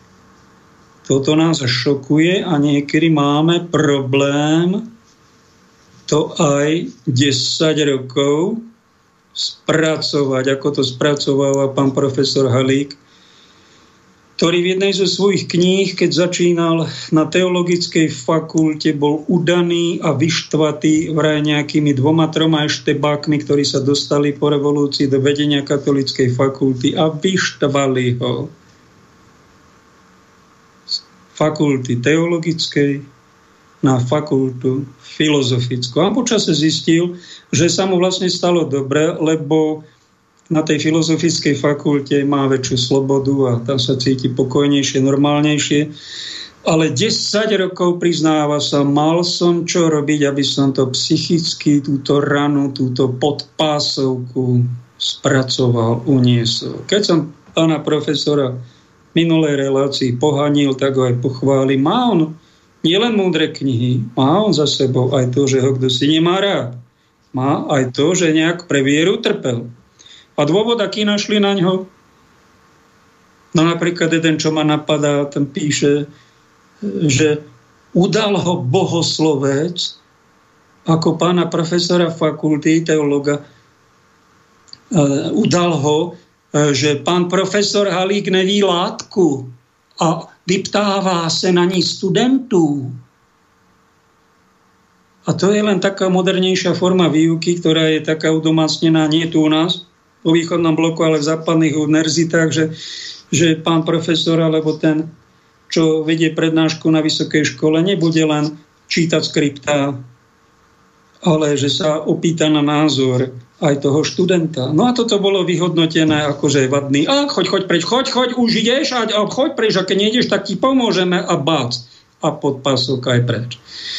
Niečo podobné zažil kniaz pro-life líder, najslavnejší kňaz Spojených štátov amerických, kde je asi 300 biskupov a je asi 50 tisíc katolických kňazov. Deje sa tam všeličo. No a tento bol asi taký najhorlivejší, ktorý pomáhal aj prezidentovi Trumpovi v kampani. Natočil video s ostatkami potrateného dieťaťa a bojoval ako lev za to, aby bolo čo najmenej potratov a aby tí nenarodení mali právo žiť. Takúto, takýto štýl horlivý biskupy až na nejaké výnimky v Spojených štátoch nemajú. Tento kňaz bol dlhé roky a popisuje to, že 20 rokov mi hádzali niektorí, nie všetci, niektorí biskupy polena pod nohy, aby som nerobil takúto konfrontačnú evangelizáciu, pretože to škodí. A v Spojených štátoch máme konečne prezidenta katolíka Bidena, ktorý je silno pozitívne naklonený pápežovi Vatikánu a katolíckej viere a ty do ňoho udieraš rúbež za to, že on je za potraty. Však on tie potraty nerobí po svojej rodine v súkromí. On to len podpisuje. Ale pravda je taká, že ten pán Biden je taký veľmi podivuhodný, vraj dobrý katolík, ktorý hecuje svojich občanov, že majú teda to nadprávo na potrat a vraždiť svoje vlastné deti a nemusia sa za to moc ani hambiť, lebo že to je, to je taká súčasť tej demokracie a toho liberalizmu a toho, toho, toho moderného katolíctva, ktoré už silno napáchlo bezbožným svetom a veľmi túži po veľmi neslávnom a veľkom výprasku za toto a za mnohé iné.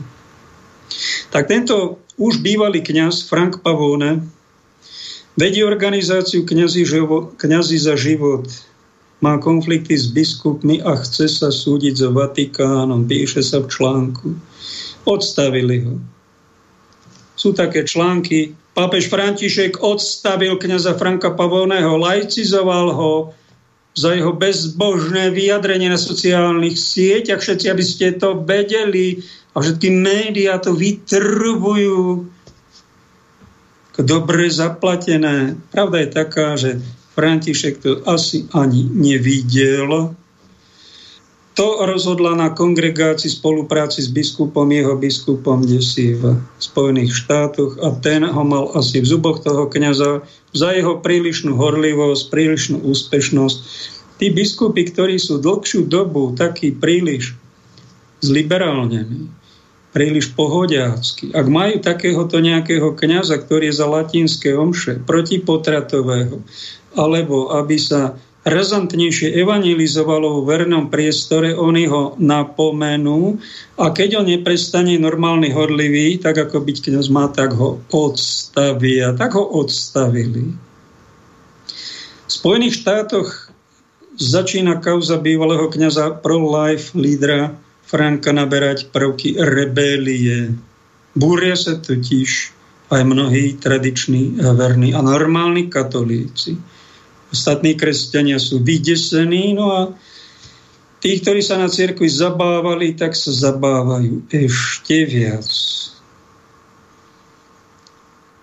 Vraj bol pretrvávajúco neposlušný voči zákonným pokynom diecezného biskupa, ale z takých skoro tajných služieb je, že tam je nejaký konflikt medzi biskupom diecezným jeho kamarátmi, ktorí tohto kniaza chceli nejako v úvodzovkách kultúrne odstaviť, tak ho aj odstavili. Ten by sa chcel aj odvolať, dozvedá sa o svojom odvolaní, kde si z médií, viac žiadna, žiadna možnosť odvolania neexistuje, no také trapošinky.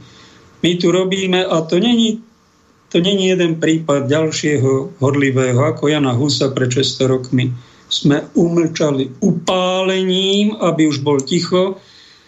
No ale potom sa spustili aj veľmi nesveté a hrozivé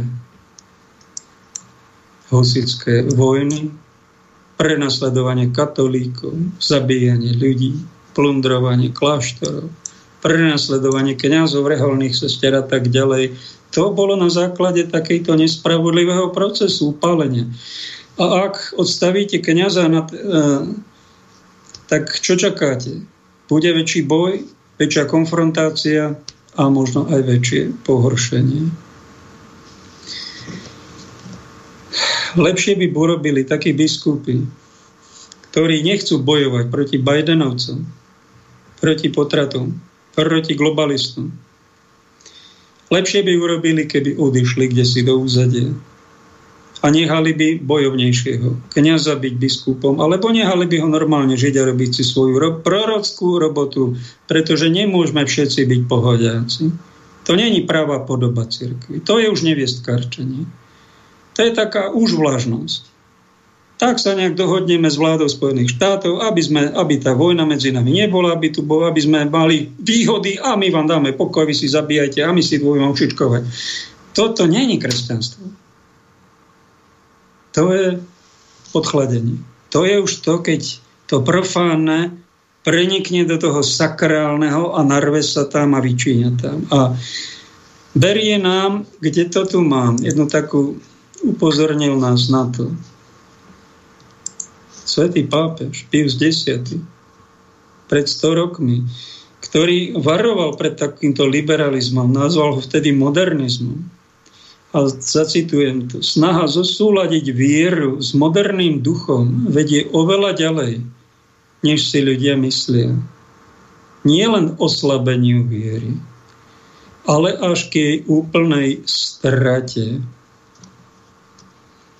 Prorocky to povedal. My sme zvykli na také light kresťanstvo, nie také horlivé, nie také bojovné. My uznávame teraz kapitalistické pacamentery, sme dohodnutí so správcami tohto sveta.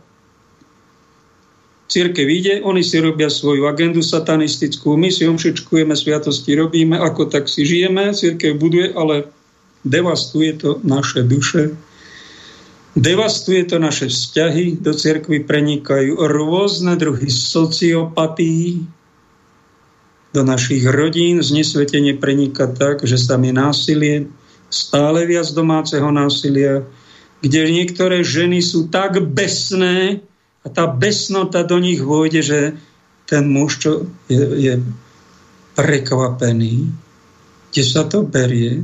A z našej svetej matky cirkvi nevesty Kristovej sa stáva aj neviestka. To tajemstvo nevesty a neviestky je prítomné bolo a bude dokonca, ale to neviestkarčenie ako keby naberá na sile. A to už není dobré.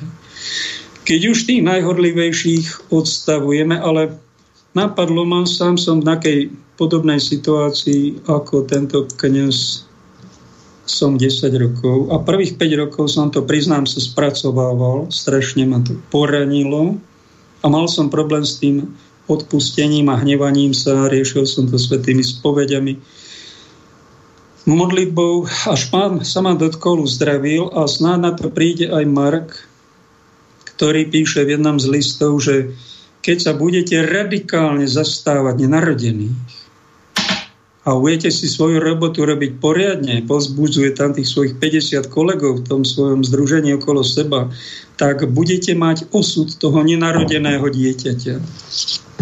Cynicky, surovo vás podupú a nedajú vám žiť. Vás zničia, zabijú ako to nenarodené dieťa a robia potrat iným spôsobom. Takto to definoval a brat, brat Frank, ak si niečo takéto, keby tu bol vedľa mňa, tak by som mu to aj osobne, ak sa dá, povedal cez nejakého tlmočníka. Raz si začneš vážiť aj to, že si prenasledovaný pre Božie kráľovstvo, pre spravodlivosť, Pán Ježiš nám toto dal nie ako 8, tuším, ale ako 9. blahoslavenstvo. Blahoslavení ste, keď vás budú prena, pre mňa prenasledovať, potupovať a všetko zlé na vás, nepravdivo hovoriť. Tak to nám to pán Ježiš predpovedal. Ak sa on robí si svoju kňažskú prácu, evangelizačnú, hodlivo dobre a je za to nejako šikanovaný nejakým lahostajným biskupom, tak by som mu povedal, vieš čo, váš si to, ďakuj Bohu. Svetý Vincent de Paul by ti povedal, toto, čo zažívaš, je milosť prenasledovania. A tvoja misia, ak budeš pokračovať, pravdepodobne bude pokračovať ďalej mimo cirkvy v tejto istej činnosti, tvoje slova budú účinnejšie pre tých, čo ťa počúvajú. Oveľa viacej zvážnejú, keď oni zistia, že si nejako prenasledovaný nejakými cirkevnými papalášmi, ktorí sú za dobre z Bidenu. Páš si to tak, ako som to ja pochopil a som tomto rádiu a všímam si to na svojom príbehu, že pán mi to dal asi aj preto, aby keď vy, čo mňa počúvate a vydržíte to počúvať, nie len dve hodiny, ale celý rok a 8,5 roka mnohí, ktorí do kostola ani nepáchnete, na kresťanstve vidíte len všetko zlé. Len škandály, nič dobré. Ak vy sa tu trocha nad kresťanskými hodnotami zamyslíte, tak je to možno aj preto, lebo som dostal na to tým, že troška nejaké tiež nejakú krivdu, prenasledovanie, nevyšetrenie, osočenie a tak ďalej zažívam, aj mimo služby musím byť, mimo oficiálnej fary, tak to dáva tomu slovu, ktoré rozprávam asi 10 krát, keby som bol svete, svetý, tak aj 100 krát silnejšie by to bolo, ako keby som bol oficiálnej pastorácii, bratu. Toto ti prajem, aby si na to prišiel, keď sa budeš ty súdiť s biskupom a s Vatikánom a hájiť si svoje práva, nech sa páči, máš na to, e, máš na to nejaké tie kánony a keď ťa úplne podúpu, pošliapú, príjmi to, poďakuj sa za to a rob svoju robotu ďalej. Pán to požehná. Pán ťa raz odmení. Asi toľko k tomuto, tento, pretože my v cirkvi málo kto to niekde rieši, ale toto sa deje v celosvetej cirkvi a za povinnosť som považoval tro, trocha skomentovať. Dáme pauzu, dáme nejakú pesničku.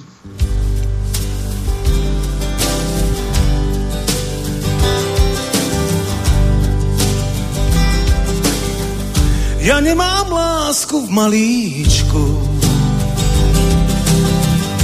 Ja nemám viac, než seba mám. Ja nemám srdce na tričku. A drobné mince nezbieram. Ja nekupujem na korze čo nosí sa, čo sa chce. Ja hľadám obraz a nie. Ja hľadám obraz a nie rád.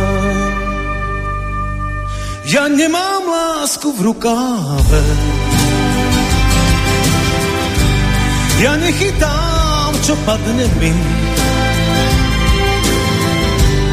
A za bubliny prchavé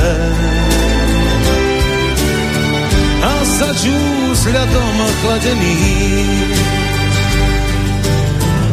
Vždy platím svojim peniazom a zostávam tým, čím aj som.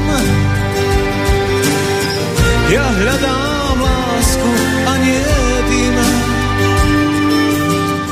Ja hľadám lásku a nie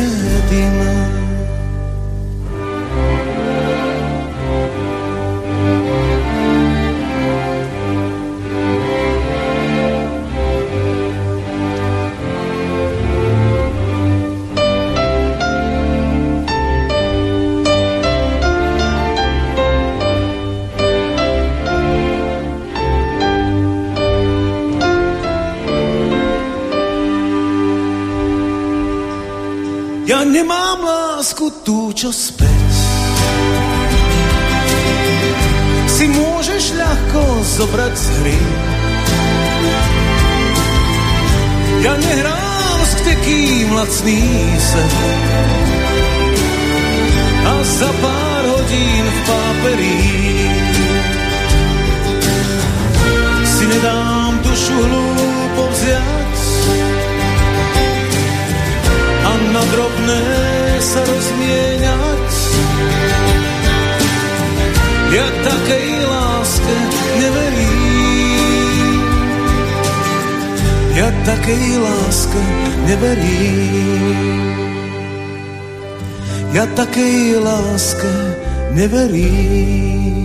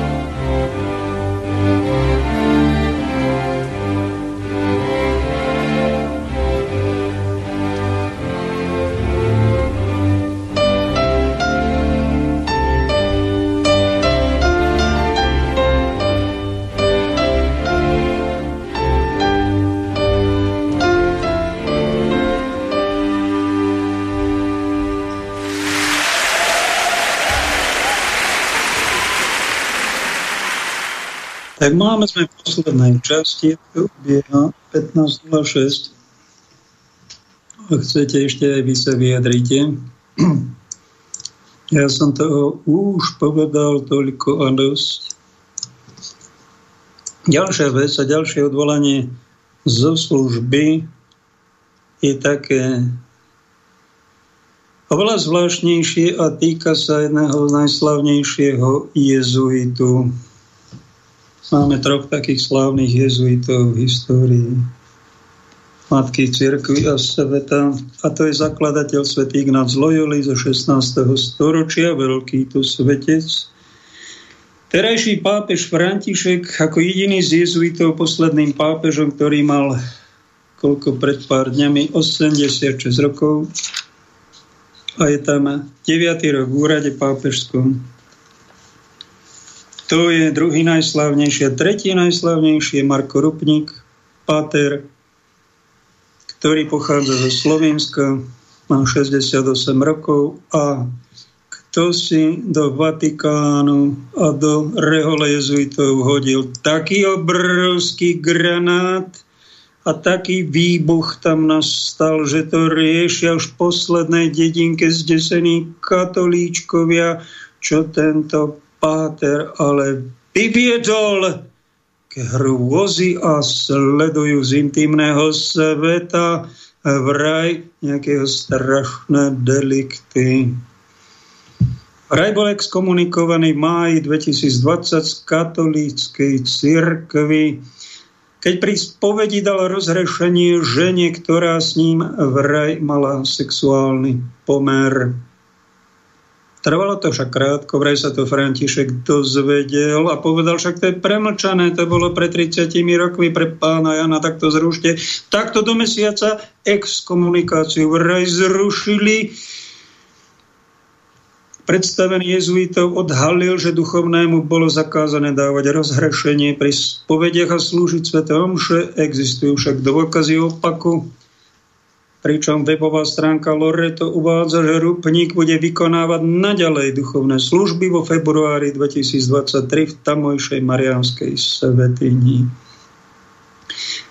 Praj Rehola jezuitov hľadá nejakého komunikačného stratéga, ktorí by dokázali jeho kauzu nejako kultivovane okomentovať aj na verejnosti, pretože toto, čo sa nejaká táto sestra, ktorá bola jeho spoločničkou aj v tej jeho komunite, ktorú má vyše 30 rokov a pôsobí v Ríme, a je to pre umelcov, je to pre teológov, pre zaujímavých ľudí, je to komunita,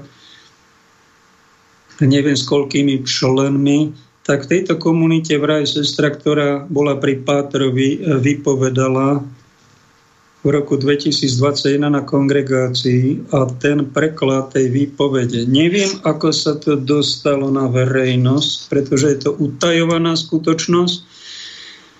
Keď som rozmýšľal, že vám o tom niečo poviem, ak bude času, až ma začať bolelo srdce v noci, Duch Boží mi dal bolesť srdca, smútok, takú až jemnú trízeň, čo sa v cirkvi deje a ja toto mám komunikovať a mám na to vôbec právo.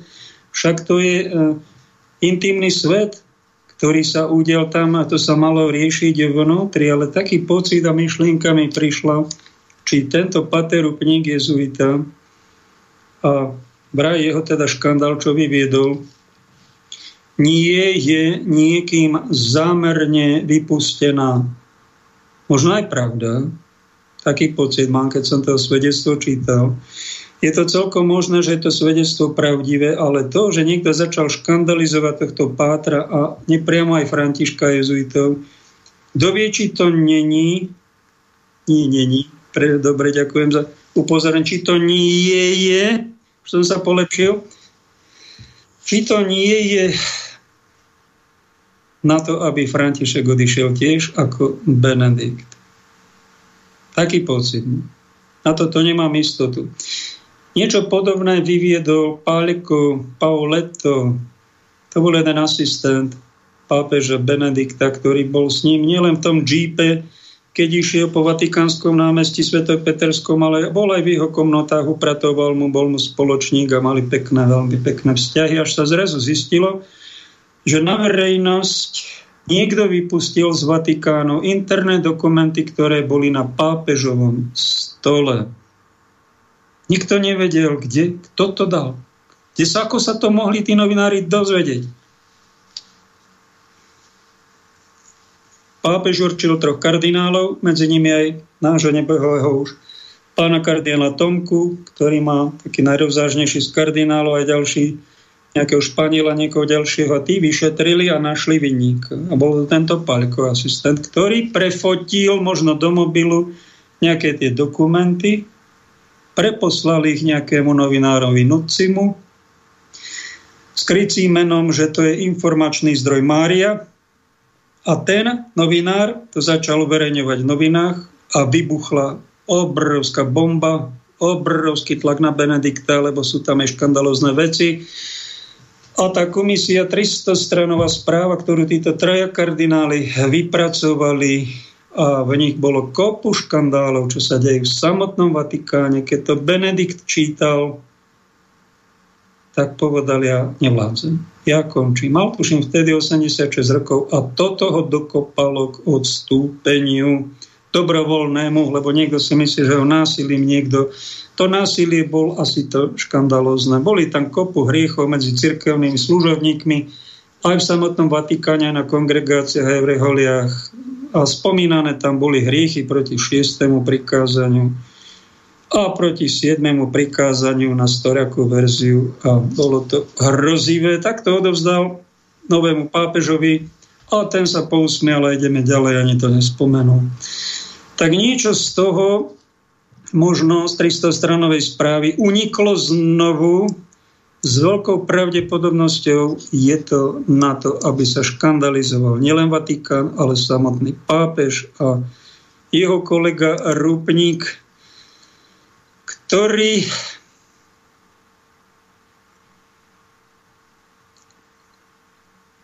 ktorého a vlastne tie chyby, ktoré urobil, sa mali utajovať, aj boli asi dlhoročné utajované.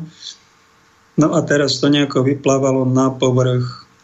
Medzi obvineniami sa však skrýva jedna, jeden bizarný incident. Rupnik žiadal od vraj mnížky, aby spolu napodobnili trojicu tým, že budú mať sexuálny akt v trojke Praj mi povedala, aby som mala styk s inou sestrou z komunity, pretože sexualita musela byť podľa jeho názoru oslobodená od posadnutia na obraz Svetej Trojice. No tak väčší škandál sme modernej histórii cirkvi nemali, ak je toto realita. Dodala, mnohí však predpokladajú, že mal ešte ďalšími obeťami niečo podobné. Nížka tvrdí, že ropníka sa pokúsila nahlásiť už predtým, no za každým prerušili jeho nadriadení v cirkvi. Tento kňaz nie je hoci kto. Je to svetoznámy umelec. A nie je hociaký. Dileta. Pozrite si Redemptoris Mater vo Vatikan.v tú kaplnku, ktorú dal vystaviť a ozdobiť ešte svätý pápež Jan Pavol II. Aké sú to nádherné mozaiky, fresky. Ja by som ho prirovnal k modernému Michelangelovi. Taký je to talent. A táto mnížka vraj sa na kniaza stiažovala v roku 94 Vraj ho mali už predtým zastaviť, povedla tlačovej agentúre, ale niekto ho zakryl. A ten niekto je, viete kto? Jeho predstavený kardinál Špidlí. Aj na toho sa špina vyliala a veľmi veľkom rozsahu. Ona vraj s ním rozprávala, vraj sa mu stiažovala. A čo ma prekvapilo v tomto svedectve, že ako zareagoval ako zareagoval budúci kardinál Tomáš Pidli. Co sa v tomto bode stalo? Je v správe. Otec Marko byl na letní období dočasne odsunut z komunity. Požádala som tedy o možnosť setkať sa s duchovním rádcem oce Rupnika, otcem Tomášem Špidlíkem, Doufala som, že konečne budú moci niekomu žiť, co sa celé ty roky dielo. Zastihla som ho ve svatyne nedaleko Livorna, kde v lete pobýval a požádala ho, aby vyslechol mou spovieť. Pak sa mu začala vypráviť do zneužívaní a on mne zastavil s tým, že to je moje viec a že mne nechce poslouchať. Veľmi zvláštne pohoršujúce, všetci vydesení, on ho prikryl, zakryl, len boli dohodnutí. A ja som sa pohoršil pri prvom čítaní a pri druhom zamyslení nad tým som si pomyslel, a nie je to vaša vec? Či vy ste malé decko, alebo ste dospelá žena. Tým vás chcel pán kardinál asi povedať, riešte si to vy, sama. Čo mňa tu tým zaťažujete? To je vaša vec. Ona totiž od neho ako malé decko, možno rozmaznané, čakala, že on ho vyťaha za uši, on ho napomenie a on ho potrestá, ako sa to deje, keď malé deti zažalujú kožalo baby na nejakého iného svojho kamaráta materskej školke. Tak materskej školke za to dá ešte na základnej, ale medzi dospelými ľuďmi pán kardinál v skutočnosti pravdu. Vy ste dospelá žena. A čo je navrhol? Byla som rozrušená pro kněze odmietnutí spoviedí ťažkých žích. Považovala to, že ju teda on zhrešil ťažkým riechom, že ho odmietol. A nejen to, poradil mi, abych napsala žádosť o propuštení. Tu žádosť pak sám napsal, mám ji dodnes schovanou. Uvedl tam, že nemám pro svou žádosť o uvolnění ze slibu žádné konkrétní důvody, jen nespecifikované napětí a neklid, které už nejsem schopná snášet. V tu chvíli jsem si uvědomila, že je s otcem Rupníkem domluvený a že nechce zapojit do skandálu sebe ani centro Alety, jehož byl tvůrcem a první kontaktní osobou. Čiže tie zvrhlosti, ktoré Vrajpater teda urobil, on bol dohodnutý s tým pánom kardinálom a oni sú zločinci obaja a my všetci sme asi spolu zločinci. Tak som to nejak pochopil a v tomto je hriech tejto škandalistky vraj sestry Anny. Anička to není, skorej nejaká panička, ktorá sa hrala na svetu a ktorá tohto pátra svetoznámeho umelca, moderného Michelangela chce pravdepodobne potopiť v závere jeho kariéry. Ak by bolo niečo pravdy, čo cítim, že aj niečo je, neviem koľko, z tohto, čo zažila, čo má urobiť dospelá žena, keď kňaz prekračuje nejakú hranicu napríklad pri dotyku tej sestry, keď ju poboskal na pery, tak to bolo príjemné, to bolo duchovné a tým rečičkám, že to je niečo sakrálne, sa dalo aj uveriť, ale keď ona zistila, že ho zobral na pornofilm vraj dvakrát, bola zdesená. A vtedy, ešte sa nič nestalo, už sa stalo veľmi veľa, mali povedať.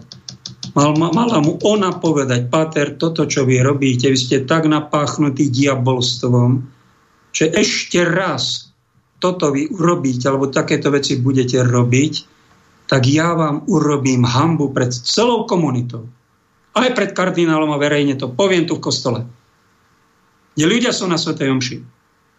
Tak toho mala vystrašiť sveto, ale ona prikryla, išla, aj keď bola zdesená, vlastne tmlčala, on si dovolil nielen do tých napery, ale vraj potom aj, si boli v aute na cestách a tam pri nejakom remasturbovaní prišla nedôstojne panenstvo a toto dáva ako obrovský škandál, toto je, to je zločin, prepášte, na úrovni vraždy.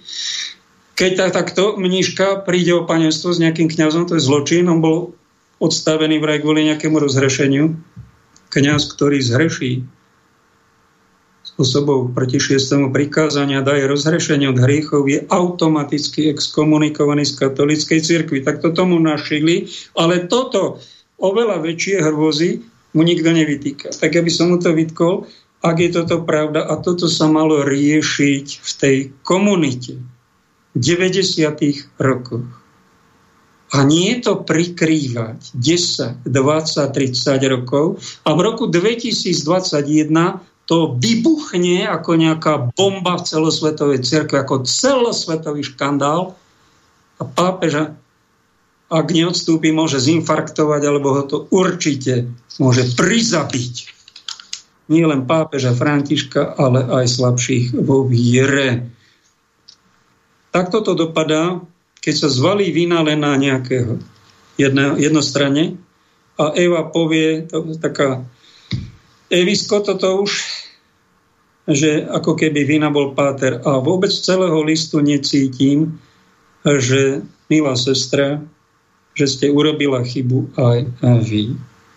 Mala ste byť zdravoprísna a chrániť si svoje sakrálno, svoje telo, svoje panenstvo, svoj zasvetený stav a toho kniaza ste mala riešiť. Vraj, keď teda bolo tých obetí do tej trojky. V tej trojke ste to mali vyriešiť. Ale nie v tej rímskej a nesvetej, ale tejto svetej trojke ste to mali vyriešiť tam. Súkromí. Keď sa toto nedieje, požiadať pán kardinála v Špidlíka, keď ten na to nemal chuť, tak nejakého rezantnejšieho biskupa, určite by ste niekoho našli a tam sa pekne napomenúť medzi štyrmi, šiestimi očami a ísť, mohli by ste ísť pekne, dôstojne ďalej. Čo je však problém? Tieto mozaiky, jedna je v Badíne, v seminári, druhú som zbadal v Kresnenoch v kostole, ozbrojené síly, tam pán biskup má sídlo, ktorý slúži policii, armáde, hasičom. Veľmi krásne. Jedna krajšia ako druhá takýchto mozaiek je stovky na svete. Oni chodili po svete, majú celosvetovú slávu, sú nádherné. Aj priamo vo Vatikáne v Redemptoris Mater. Keď som sa pýtal na cenu tejto mozaiky, opakovane som nedostal odpoveď. Podobnú mozaiku predávame, ak niekto má záujem, okolo 7 metrov to má na šírku, 3 metre na výšku od ľudovíta fúlu a pýta si za ňu e, vyše milióna eur majiteľ. Alebo vymení to za nejaký hotel v Tatrách, mám nejakú úlohu, zatiaľ sa mi to nepodarilo. Tak taká mozaika od pána Michelangela moderného môže stať podobne a ešte viac. Ten pán je podozrivý z toho, nie že je milionár, ale že je aj miliardár a jeden z oligarchov. Na ňo si už hoci kto netrúfne. A je to možno sponzor celej jezuitskej rehole a misií a tisícov kaďakých, kto vie čoho, neviem, a preto ho kryjú ako sa dá. Len toto je škandál škandálov. A nájsť na to správnu odpoveď, ja na to nemám, len to skúšam komentovať, ako sa mi dá, že není chyba len keď je problém medzi mužom a ženou len na jednej strane. Tam si treba, milá sestra a milé sestry, priznať aj moju chybu. Pretože niekedy sa niekto chce koho si dotknúť, viem, čo im hovorím, aj provokačne. Nie, nejako chlípne, provokačne. Niekoho poštípete na zadok a ten vás ide udať a vás trestú alebo vyhodia. A dajú, vám to, že ste ho napadol a ona napadla v skutočnosti vás. Niečo podobné sa deje. Aj provokácie sú, aj chyby sú, aj hriechy sú. A musíme tak nejak zvažovať, aby sme zachovali posvetný priestor a posvetný svoj stav a neublížili Matke Cirkvi a nerobili pohoršenie, pretože pán Ježiš povedal, beda, z koho pohoršenie vychádza. Pohoršenie síce musia prísť, ale beda, z koho pohoršenie pochádza. Neviem, či to pohoršenie išlo z toho pátra, či to nešlo od tejto nesvetej sestry, ktorá nejaví v celom tom, dá sa to, dal som to na facebookový profil, je to na niekto ti uvieží.cz, dočítať, ak chcete si to dočítajte. Ak máte na to silu, ale nestrate vieru, ak máte vieru slabšiu, tak to radšej nečítajte. Aby sme boli teda spravodliví, a dali každému to, čo mu patrí. To je spravodlivosť. A jedna z takých zásad, a nechceme byť teda úplne znesvetení a vymletí a sprostení, tak neodsudzujme sa navzájom. Snažme sa pochopiť. Snažme sa vidieť na druhom aj niečo pozitívne. A keď niekto urobil aj chybu a ty si neurobil, vždy robíme nejaké chyby. A keď niekoho chcete na niekoho len negativizovať a všimnete si, čo v živote urobila nejaké pozitívne veci, tak to porovnaj a zvažuj a počkaj a neponáhľaj sa pre Boha ani s posudkami, ani s rozsudkami. Pretože to robia pubertiaci. Bude čierne alebo biele. To robí pubertiak. Tomu to odpustíme. Ale ak si ty normálny človek, dospelý, troška inteligentný, tak troška zváž. Máme stále adventnú dobu. A máme mať trolililinku, aspoň štípu očku nejakej nezištnej lásky voči blížnemu. Tak toľko. V dnešnej relácii ďaká za počúvanie, za zamyslenie a za to, ak sa nezabudnete seba aj to svoje okolie trolilinka viac posvedcovať Svetým Božím duchom, ktoré je vo Svetej rodine. To vy do